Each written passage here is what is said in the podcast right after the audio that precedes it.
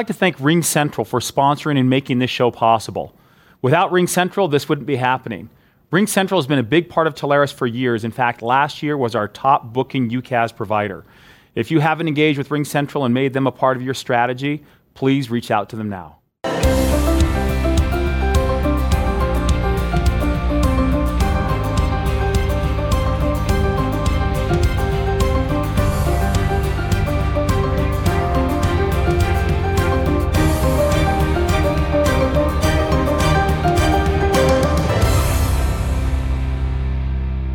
Welcome to another edition of Business Transformations. My guest today, Brett Hickenlooper, principal of Sumo. Brett, thank you for joining me today. Yeah, thanks a lot, Adam. So, uh, Brett, local guy here, homegrown hero. I can see the mountains behind you here in Salt Lake. Uh, you built this business over the last 18 years. Let's go all the way back to the beginning. Uh, why did you start Sumo?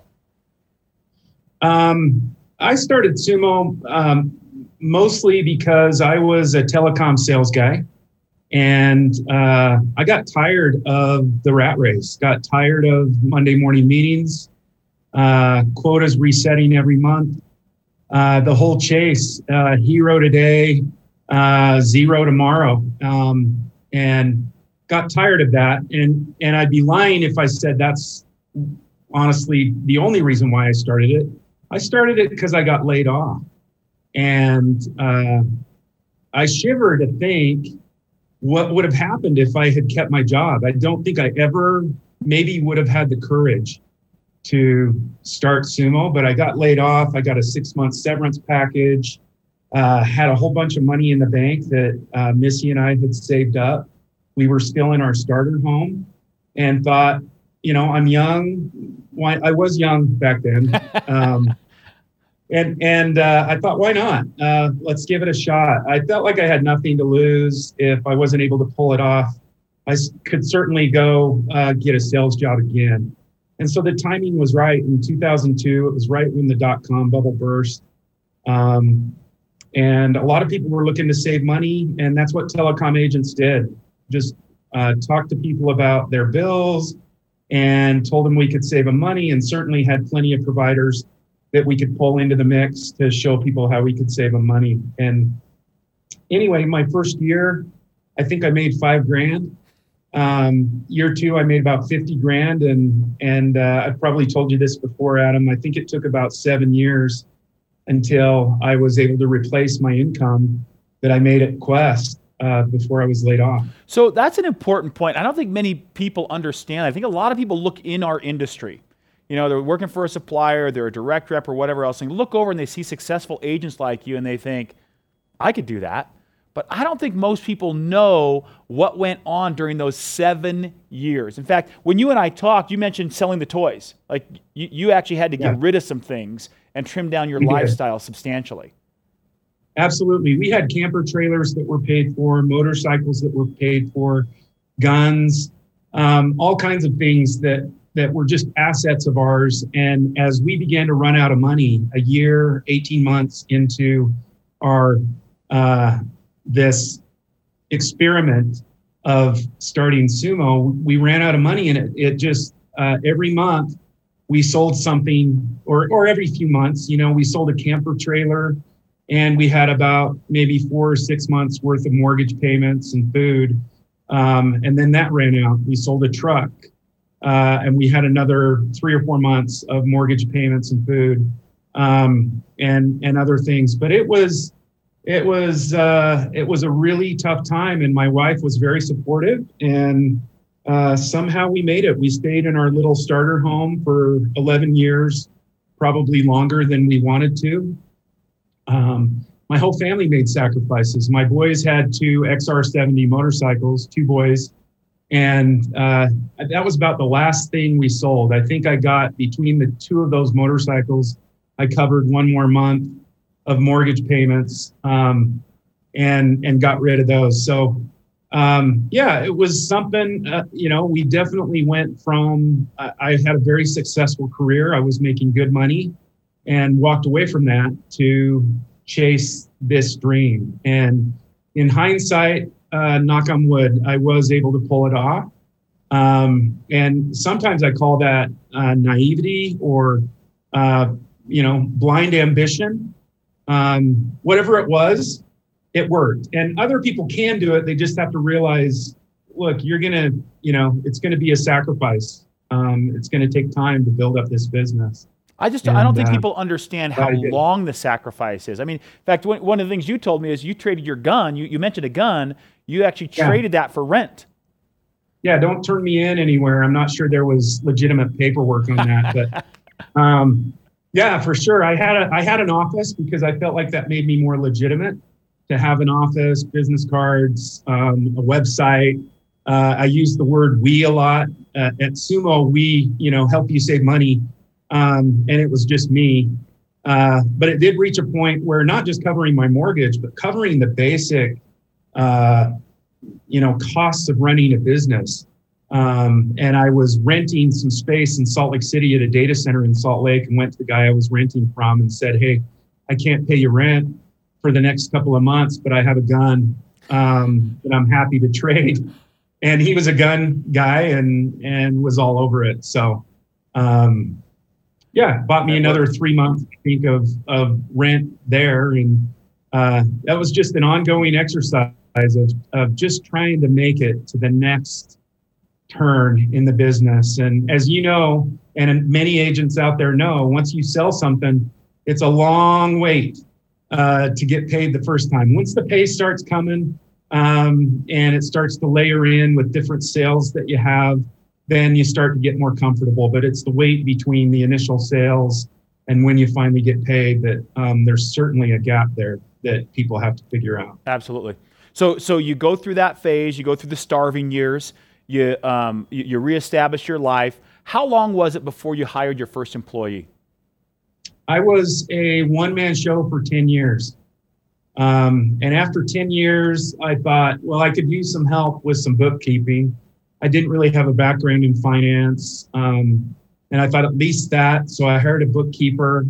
And uh, from there, you know, uh, started for a few years was really, really successful as a one man show and brought on a ton of accounts and a ton of business and decided it was time that I needed some help. I actually realized at one point that um, I was passing on opportunities. I was overlooking opportunities because I didn't have the bandwidth or time to chase the new opportunities. I was too busy just managing, you know, what I had already sold.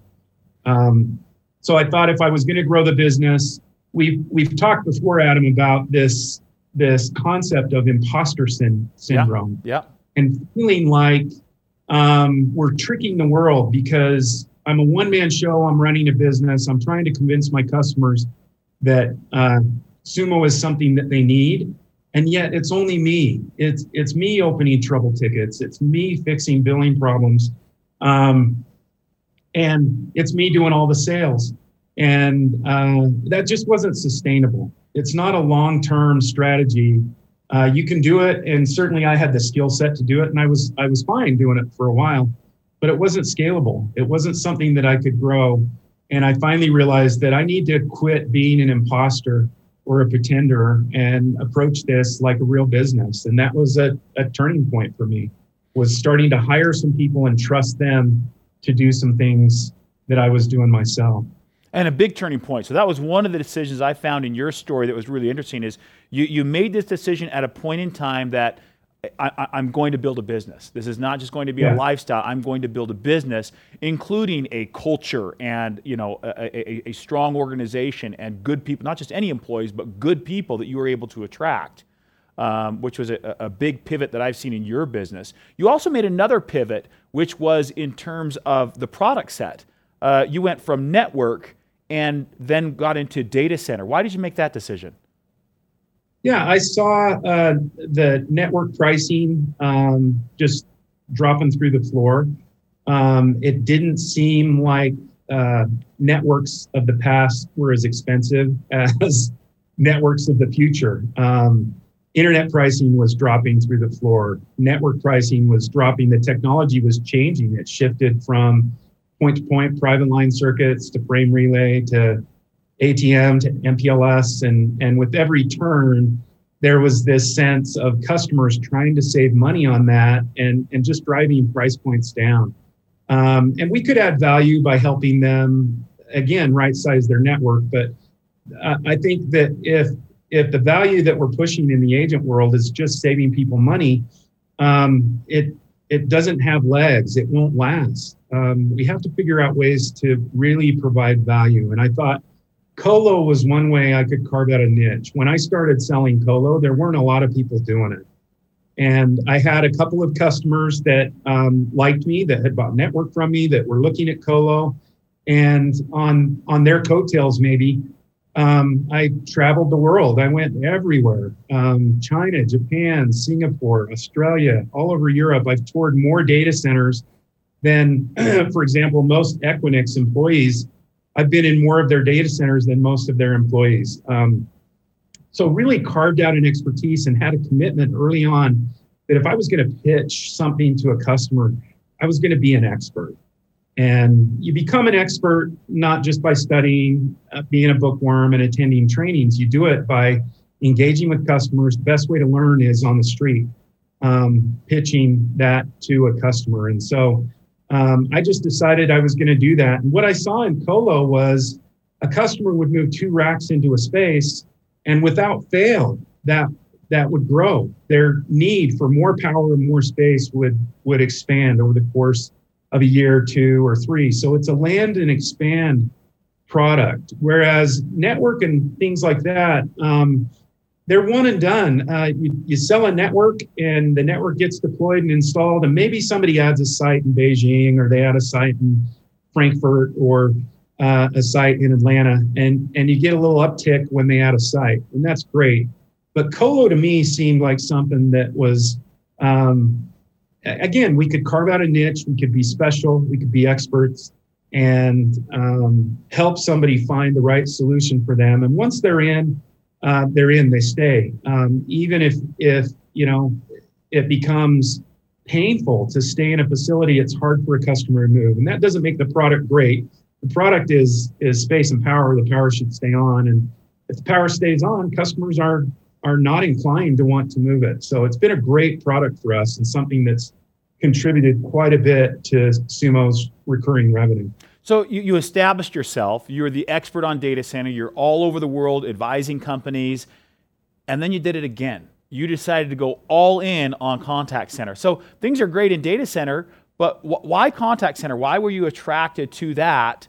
And once again, just went all in to really changing the identity of your company to we are contact center experts. Tell us about that. Yeah, honestly, Adam, I wish I could tell you I had an aha moment in the middle of the night and said, we're going to do contact center. Um, but it wasn't that. I had uh, some of my customers that have been longtime customers of Sumo that um, started to talk to uh, contact center platforms like Nice inContact and Five9 and Genesys and all the others that are out there.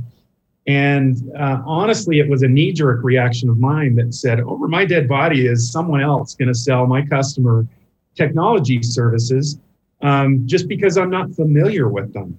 I'm going to get familiar with them. Uh, and so I sensed, you know, a lot of times the noise and, and the direction that we head, I've always said we sell what's selling. What are our customers buying? And peek around the corner and, and go wide and deep in your accounts. And you begin quickly to understand that they might be buying some services you're not selling. And, and contact center was one of them. And we had Telarus, we had, uh, you guys had a contact center team there that kept saying, you guys should get in this business. It's just like Colo, it's land and expand. You guys would be great at it. And for a while, I was reluctant, and mostly because UCaaS, I couldn't figure out who was who in the UCaaS business. And um, it just felt very similar to that uh, to me early on. But then we engaged with a few of our customers on some contact center opportunities and very quickly, I remember the day I sat with my team and said, you know what, guys, we're going to make a pivot. We're going to be contact center experts. And uh, we committed the team, all of us at Sumo together, to attend every training that was available on every platform. If they had certifications available, we let you guys know and everybody in the industry know that uh, we were committed to the space. And it's paid dividends for us. We made that pivot about three or four years ago, Adam, if you remember. Yep. And and made a big splash. I mean, we've we've been to Nice inContact, President's Clubs. Um, we've sold Five9. We've sold in uh, in uh, inContact. We've sold Talkdesk, Sharpen, Serenova, Genesys. Um, and the list goes on. Um, and we've become very familiar. Here, here's what products. I love is that you made that declarative statement, you made that commitment, but you guys weren't contact center experts. It, it was really an intention that w- we're going to go make this happen. Yes. Um, and, you know, we have some core values um, that we live by at Sumo and things that everybody kind of enrolls in. And one of them is to be experts at the products and services we recommend. Um, Adam, we've talked about security, and, and Sumo has done some security deals, but it's not our core competency. It's not something where we can stand in front of a customer and say that we're experts of this product. And, and contact center wasn't either for us early on. We did make a declaration and just said we are going to be experts at contact center solutions and fully, fully committed to the space. And it's paid dividends. Again, it's just like Colo, it's land and expand. If somebody needs 100 seats, odds are that they're not going to only need 75 or 50 a year from now. They're going to need more. Um, and it, just a beautiful business for us to kind of get in. And then there's a lot of uh, ancillary services that you can plug into contact center, workforce management, analytics, gamification. All these things are plugins and add-ons, and we're finding ways to sell products to our customers that I just never dreamed um, that I would do. If you asked me 19 years ago if I thought I'd be selling software, um, there's no way I would have even believed it. So. so, so you go, you you make the decision after 10 years of slugging it out. I'm going to be a business. I'm going to hire, and I'm going to expand. To building this culture and an environment that you've got today. Then you decide I'm changing the product set to data center. Then you decide we're going to be contact center experts. What's next for Sumo? Yeah, you know, Adam, you know, by deciding that we're going to do these things doesn't mean that we recklessly abandon the other things that we do well. We sell network rolling out of bed. Um, and if you look historically, the makeup of Sumo's base of revenue, there's quite a bit of it that is still network. And, and we're still quoting and selling network. And, and we will. Uh, we're still quoting and selling colo. Um, I anticipate over the next two or three years uh, that contact center will be our biggest growth uh, channel that we'll be selling more contact center than any other product. If you look at our funnel today, um, how if you were to divide our funnel up by product, uh, contact center is probably 70% of our funnel, our active working funnel. And I anticipate that being uh, as long as as contact center uh, is is the next big thing, it's going to be the next big thing for us. But we're peeking around the corner. I anticipate in the next three to five years, there's going to be more. There's going to be something else uh, that's come going to come around and surprise the channel. Um, but we're committed. Sumo's going to grow two or three times our size in the next couple of years. We're going to hire experts. We're going to hire people that can present themselves to customers as trusted advisors, as consultants and experts. Um, and and the channel has a ton of potential for that. I think uh, early on in the channel, it was everybody would admit that it was a relationship game, and uh, guys got in, gals got into customers because they had a relationship with someone. That's still the case in sales in general, but customers want more from us in the channel than just a relationship or a golf buddy. Um, they want us to provide value and we're committed to that at Sumo. We're committed to building an organization that, regardless of what customer engages us on network or colo or contact center or UCaaS, we're going to provide value. Um, and not just on the front end, we're building an organization that's very committed to implementation and being part of implementation and part of ongoing support. And and that's something that's that's new to a lot of customers. A lot of of people that grew up in the channel knew that they had to just sell something and then go sell something else. It's how we make money.